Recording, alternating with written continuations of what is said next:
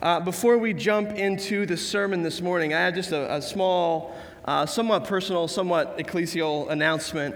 Uh, this Thursday and Friday marked the 49th gathering of the West Virginia Convention of Southern Baptists. And so uh, we gathered up in Martinsburg and uh, had a fruitful time of deliberation. Uh, Friday morning, there was a vote for who would become the next president of the state convention, so the Baptists here in West Virginia, and I won the vote in a landslide. So um, thank you. Um, what I want to make clear with that is I have little to no aspirations of becoming uh, a famous politician. I have great aspirations of making sure Baptists in West Virginia look more like the people of West Virginia. I'm the youngest in history, uh, as you probably can guess. We found someone that was 28, we think, but we think I'm, I'm 26. So um, the election of me broke precedent in many ways. Um, you know, it was, uh, it was a significant moment, and I think that what that means for us is a couple of things. Thing one, people around the state, old people, young people alike, uh, believe in what you're doing. They see what you're doing. They understand that what you're doing, church, not what I'm doing, what you're doing is special. During the nomination speech, he shared a lot about resurrection, and uh, people started cheering because in just several years, taken 12 short term trips. Over half the, con- the, the congregation's been involved in missions. We give a lot more than a lot of established churches in percent and some in actual giving to mission opportunities in Europe, in India, and in the cooperative program.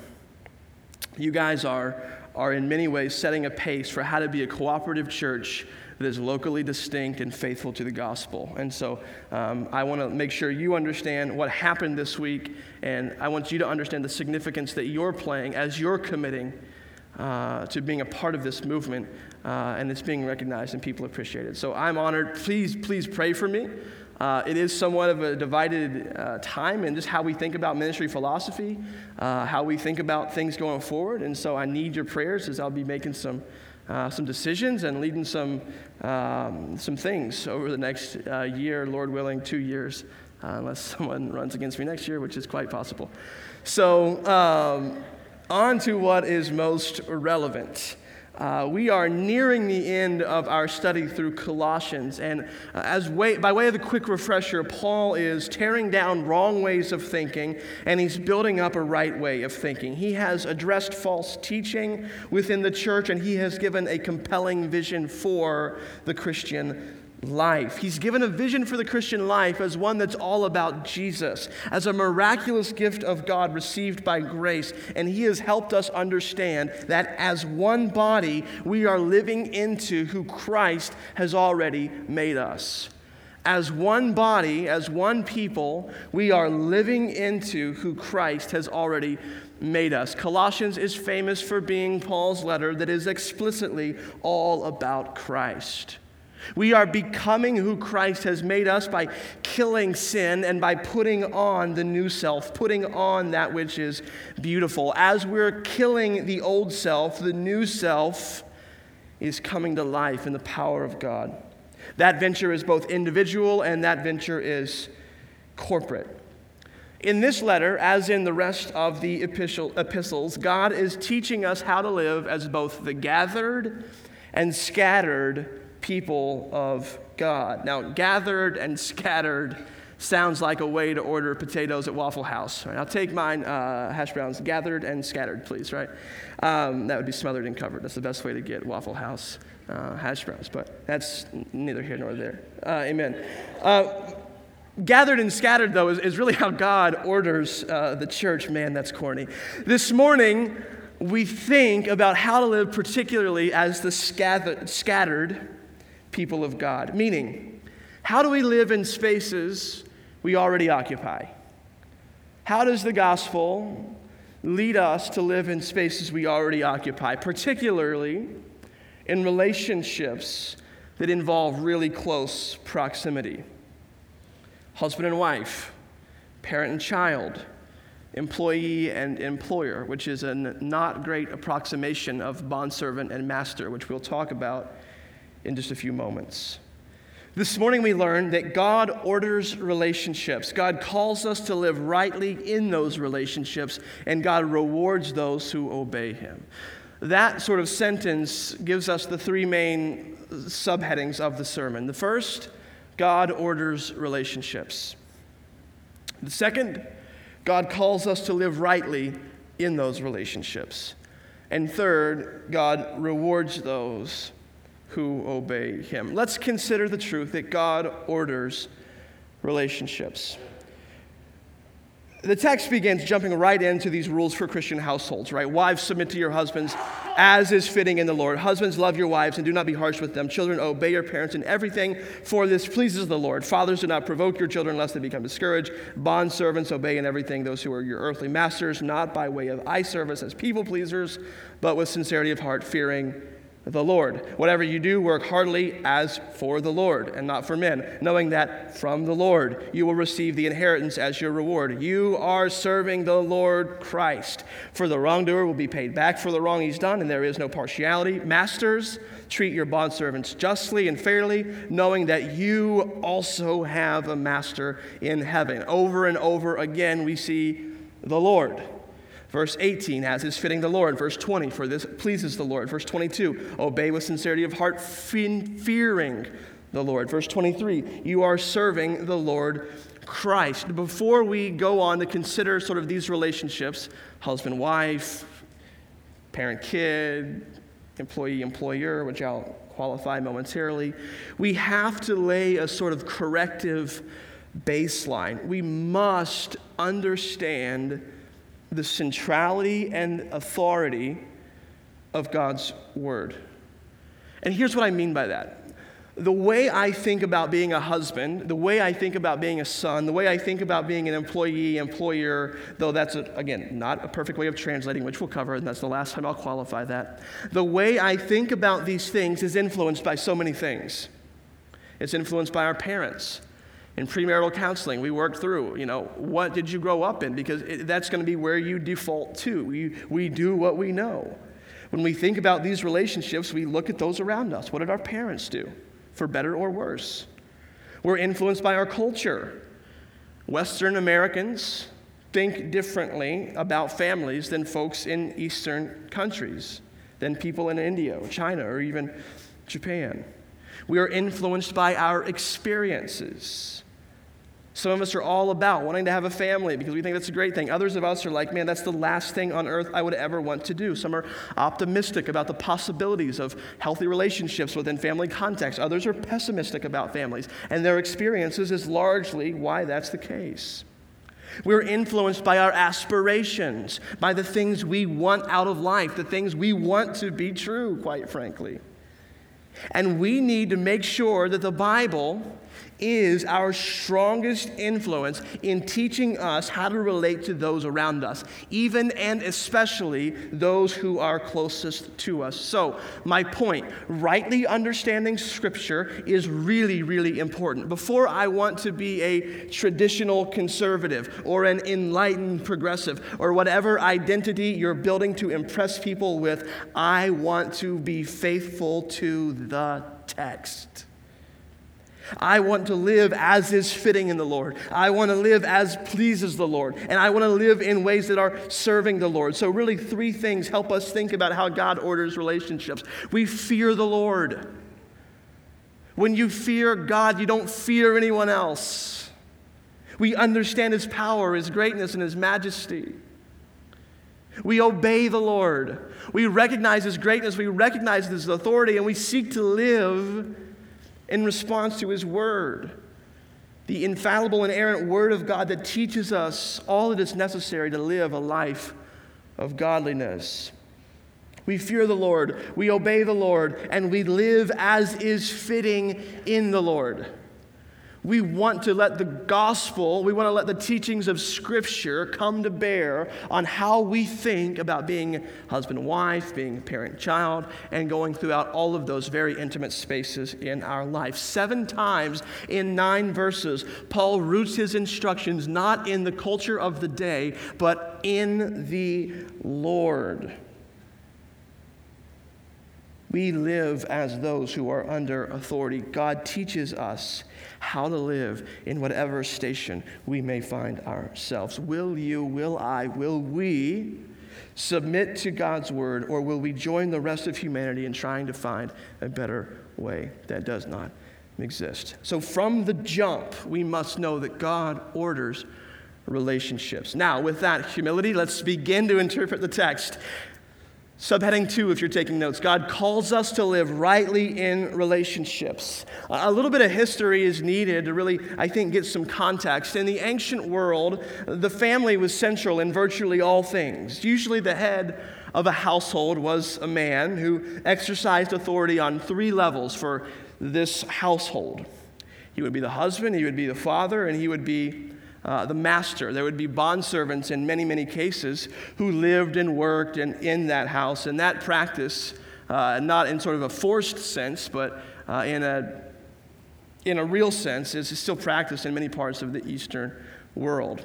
Now, if there's enough physical space, that family unit could expand to include a bunch of people. It could include converts to Christianity who maybe were kicked out of their families, or maybe it was a single person or whatever, and they might live in this sort of uh, extended household, and they would think of themselves as this, this oikos, this house, this family, this, this unit. When the head of the house converted to Christianity, almost always the whole house converted to Christianity. And so the apostles would talk about going from oikos to oikos, house to house. And, and they would go in, they would share the gospel. The, the, the man, the master, the head of the house would, would believe or obey. And then the other people, because this is the context they're existing in, other people would hear that and they would obey the gospel. They would believe the gospel. And what would be common as ways to think about in these families were these literary document type things called uh, household instructions, so to speak. And so in the ancient Roman world, there would be these household instructions that helped people think about ordering their house, ordering their house with their husband and wife, with the parents and kids, and with the folks that they employ. What we have here is a Christian version of those instructions. What we have here is instruction for how to live domestic life in light of the gospel. Luther, uh, Martin Luther, the great reformer, called this portion of text a, a hostafalm. A hostafalm. Now that you're in Christ household, now that you're in Christ oikos, now that you're in Christ family, this is how you should think about God's ordering of your house. I know you're used to these Roman ways of ordering your house, but now that you're in Christ, this is how you think about ordering your house. So let's think about those relationships, working our way from wife to husband, parent child, to master and bondservant. Verse 18. I have so much this sinus stuff going on, so if I like spit, please ignore me. I won't do that, but I really feel miserable. Oh, man. Verse 18. Wives, submit to your husbands as is fitting in the Lord. Husbands, love your wives and do not be harsh with them. One of the things about preaching through books of the Bible is you stumble upon texts that you would not choose if you were just choosing a random text. And that is what we have here before us this morning. Wives, submit to your husbands as is fitting in the Lord. Husbands, love your wives and do not be harsh with them. Now, there's two basic commands at play here. Wives, the command is what? To submit to your husbands. Husbands, the command is what? To love your wives. Now, this is significant and it's good news. This works together. Love and submission work together. If you're taking notes, if you're a husband or a wife or aspire to be either, love and submission work together. If you command submission without love, you have missed the heart of God. If you command submission without love, you are more like a Roman emperor than the God of the Bible. When I've heard this text explained from well meaning people, usually, it's almost always in the context of a married couple coming to some impasse, and the woman just has to deal with the decision of her husband. And my question for us is why do we start there in our explanation of that text? Why don't we start here? When a husband and wife come to an impasse, the husband must seek to do that which is most loving for his wife. Does that make sense?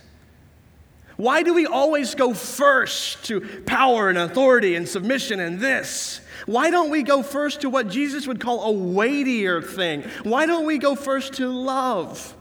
Why don't we first say, if a husband and wife come to an impasse, husband, you must discern what is most loving for your wife, and wife, you must submit to that which your husband deems is most loving for you. Now, I'll address some uh, objections you may have to that in a moment. Many in our culture are more concerned with power and authority than love, and those who always want to grab authority are the least worthy to hold it. Those who always want to grab authority in families, churches, workplaces, all they care about is lines of authority. Those who are always trying to grab it are least worthy to hold it. Now, you may say, I just, you know, I don't like that word, submit. Well, uh, maybe you'll like the word uh, It's Greek for submit. I'm kind of joking, but I'm kind of not, because that word that Paul uses is different from what you would find in a typical Roman set of household instructions. There you would find the word hypokao. Hypokao means obey. And that's the word that Paul is going to use when he's talking to children in just a moment. Now, don't miss this. The Romans would say, wives, hypokao to your husbands. The Christians are saying, wives, hypotoskene to your husbands, which means don't just obey your husbands blindly. It means lovingly align yourself with their leadership as an equal under God. Paul is teaching women they are not inferior beings who exist at the rule of tyrannical husbands, that they are equals with their husbands. They align themselves, though, with his loving leadership as is fitting to the Lord. And this complementary vision of man and wife is one in which man is seeking to love and serve, and the woman is submitting to his love and service and aligning herself with his leadership as Christ exists with the church. I hope this helps us think about how a wife submits to a husband in a Christian family. It's true. But if you come to that through examples that just demonstrate the husband's authority, if you come to that with a, with a preconceived notion that, uh, that women must just obey without any, uh, any thought in the matter, then I believe the scriptures are there to correct us and say, no, no, no, no. In God's family, women are valued, women are cherished, and women are not property of men like they would be in the rest of the culture at that moment in space and time. Yes, women, submit to your husbands. But husbands, sacrifice yourself for your wife, as Paul will say in other places. We move on to children and parents. Verse 20 Children, obey your parents in everything, for this pleases the Lord. Fathers, do not provoke your children lest they become discouraged. Again, in the Roman world, parents had supreme and absolute authority over their kids. And if they wanted to make them feel about, you know, a foot tall by demeaning them, that was entirely within their rights and that was something that they could do. Paul grounds his words in the fifth commandment to children Children, obey your parents in everything. This pleases the Lord.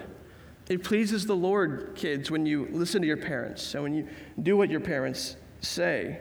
Uh, a funny story. Growing up mom and dad they didn't like censor everything in, that we watched and listened to but they were really aware of like what we watched and listened to. And one of the things that we were never allowed to watch or listen to that i never understood at the time and i do now were shows in which the kids all thought the parents were stupid.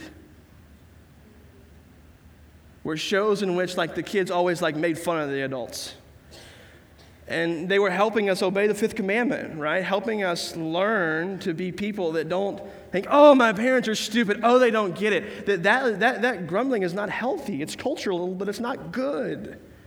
The Christian children obey their parents because that is the God ordained relationship in which they exist.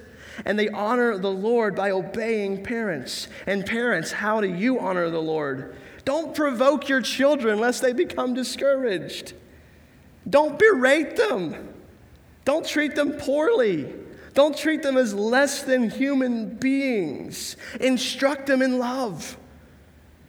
Listen to their questions and answer them with integrity. Build them up in the truth. Some might, might translate this fathers, do not embitter your children, right? Meaning, don't just antagonize them for the sake of antagonism. Don't get in back and forth spats with them as if they're your brother or sister. Instruct them in love, build them up, discipline them, reprove them, rebuke them, and encourage them. We don't want them to become discouraged. We want them to be full of joy. We want them to be encouraged. One of my theology professors at Southeastern, I didn't have this in my notes, so I'm probably going to butcher the, the quotation, but he said, Work is the labor of an adult, and wonder is the labor of a child.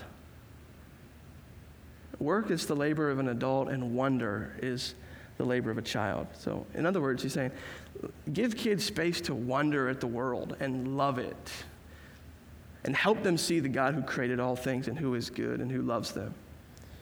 I'm not a parent, so take this for what it's worth. But God orders our relationships. Parents, seek to love your children, seek to encourage your children, discipline your children, rebuke your children when they're wrong, respect them as people, treat them how you want to be treated. So, we've talked about children and parents. We've talked about husbands and wives. Now, on to this third level, picking up in verse 22. Uh, bond servants. Obey in everything those who are your earthly masters, not by way of eye service as people pleasers, but with sincerity of heart, fearing the Lord. Whatever you do, work heartily, as for the Lord and not for men, knowing that from the Lord you will receive the inheritance as your reward. You are serving the Lord Christ. For the wrongdoer will be paid back for the wrong he has done, and there is no partiality. Masters, treat your bondservants justly and fairly, knowing that you also have a master in heaven. An important distinction from the get. The family is ordained by God, institutions of slavery and forced servitude are not. The family is ordained by God, institutions of slavery and forced servitude are not. That being said, in ancient cities, oftentimes between a third and maybe even up to half of the population would be in some form of forced servitude.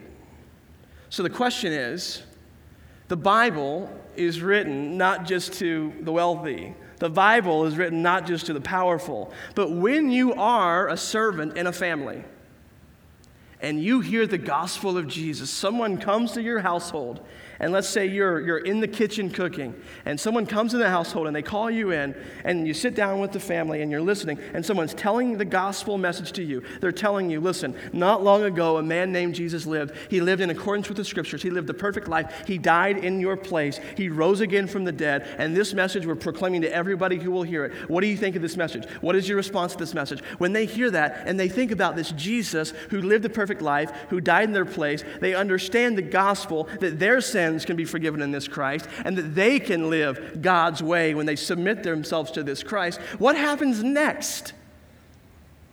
Is the gospel for them? What happens to all of these thousands and thousands and thousands and thousands of people when they believe the gospel, when they hear the gospel? What's happening in these verses is sort of a regulation of a worldly institution without an endorsement of a worldly institution.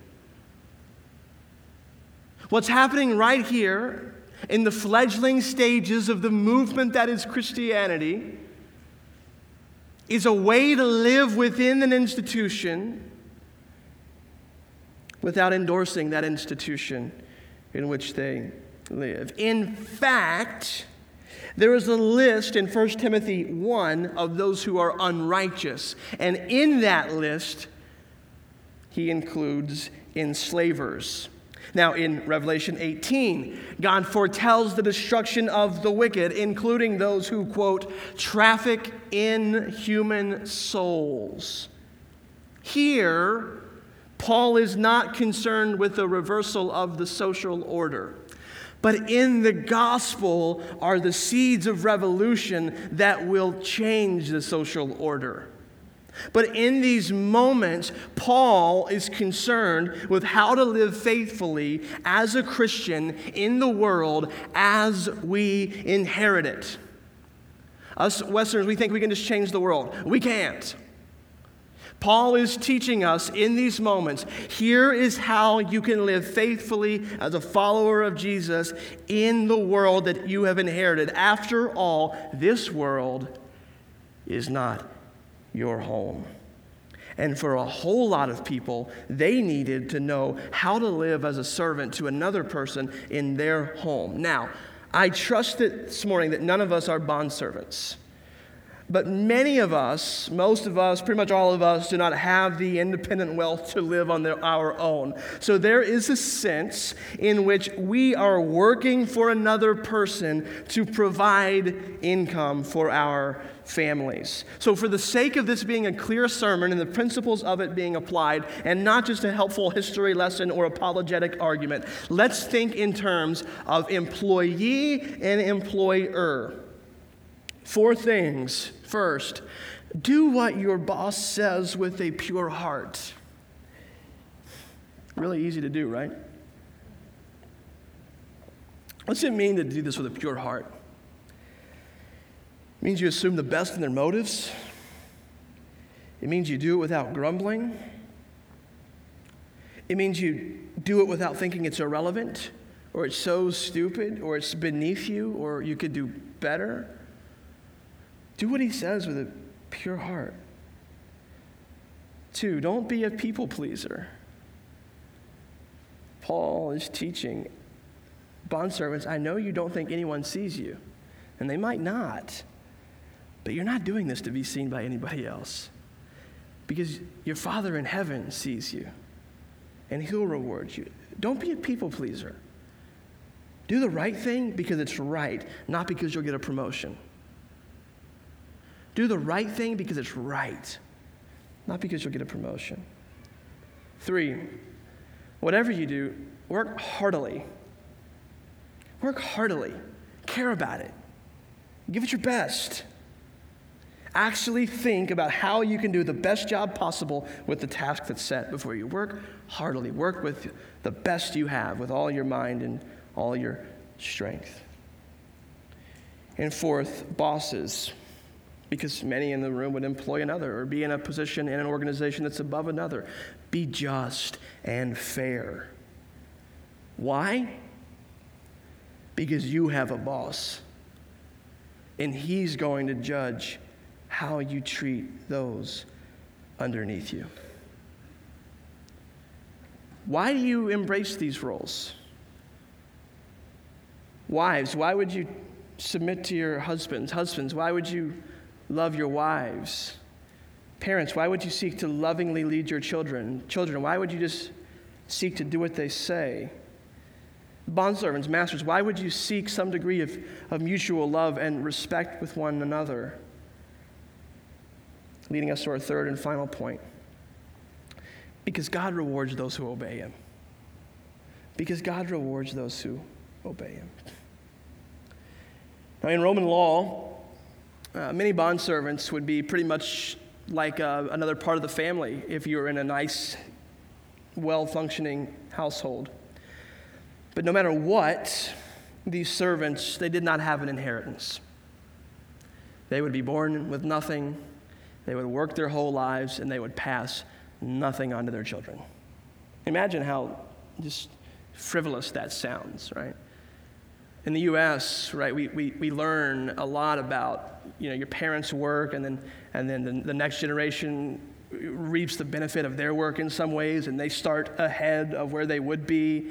And, and so and they work hard and they try to pass on to their kids you know whether it's, it's home or money or uh, you know co-signing on loans or, or, whatever that is. Part of how uh, we think about social mobility part of how we think about uh, moving up in the world part of how we really think about our work and its value is, is tethered to uh, earning and passing on uh, whether we would cognizantly be aware of that, there's this, you know, I'm paying on this house, which feels like it will never get paid off, but I'm also accumulating wealth, and that wealth is mine. That's how I make money. And so if someone were to limit you from being able to accumulate wealth, that would affect what you can pass on to those who are behind you. And, and thinking about the, the, the, plight of someone who would be in a much lower class in the ancient Roman world, imagine how frivolous it would feel if you're just spinning your wheels and you're working all day, but you have nothing and you'll never have anything and you'll never pass anything off to anyone in your life.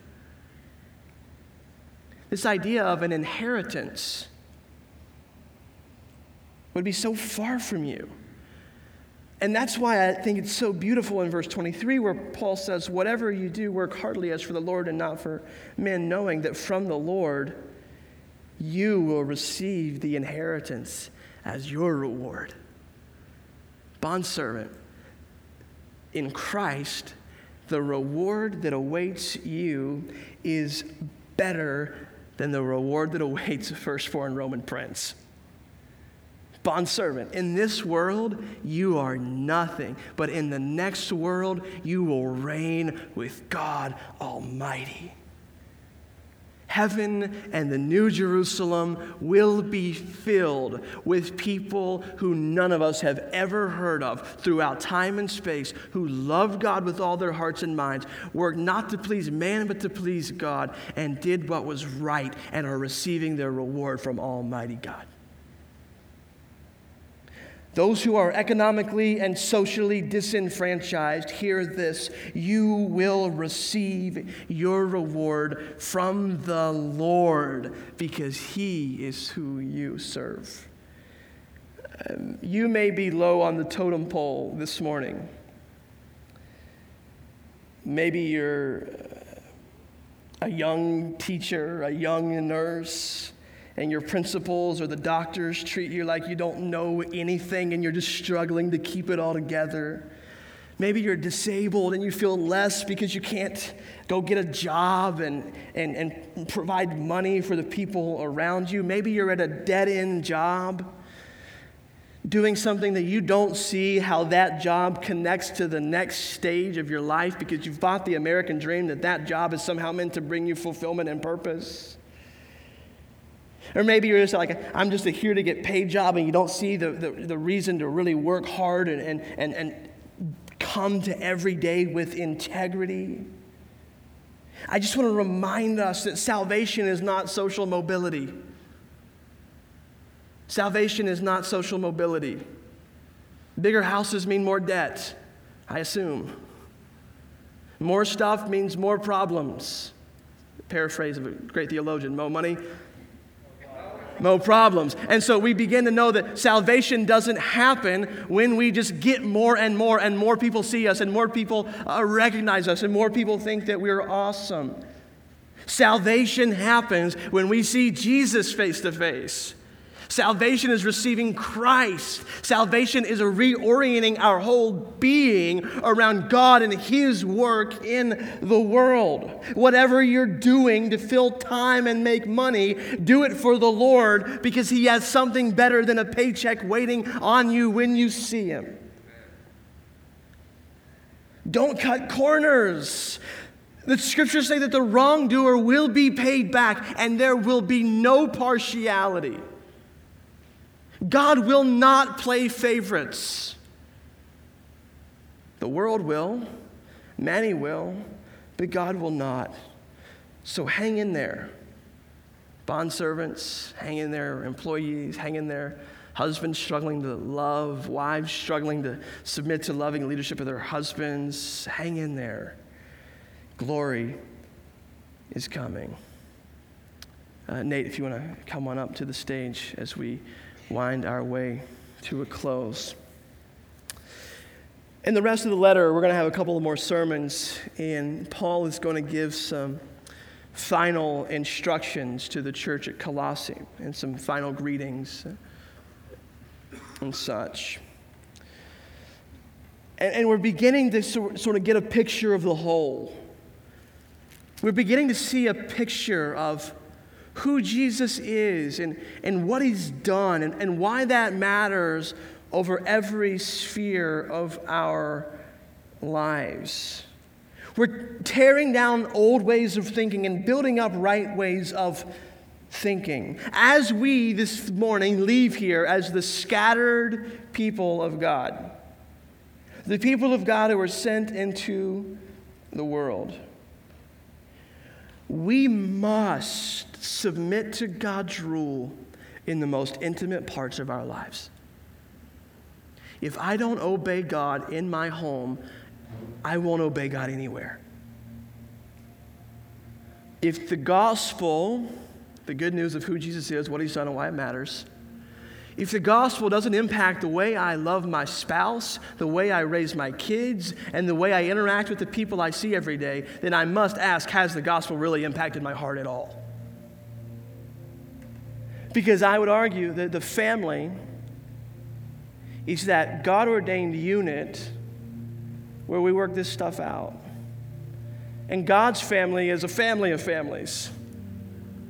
And so God's teaching us how to live in our individual families and our individual households, the place you go to every day, because God knows that these, this isn't like a building with apartments. It was in 1912, there were apartments up there. But we don't just like all live here in like a commune and come in here and gather and then like we leave. We leave this gathering and we go home. And then we go to work. And then we go back home. And we go out to eat, we go to the movies, whatever. And the essence of what Paul's teaching us is that God doesn't just care about what happens when the church is gathered.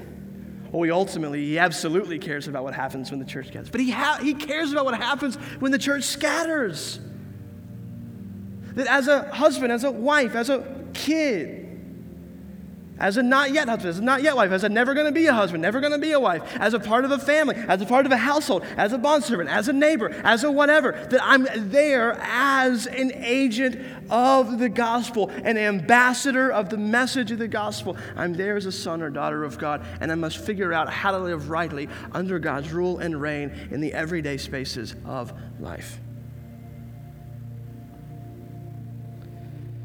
So, this morning, when we come to this table, when we come to the Lord's table, we come as a family of families, a bunch of people singles, husbands, wives, sons, daughters, employers, employees.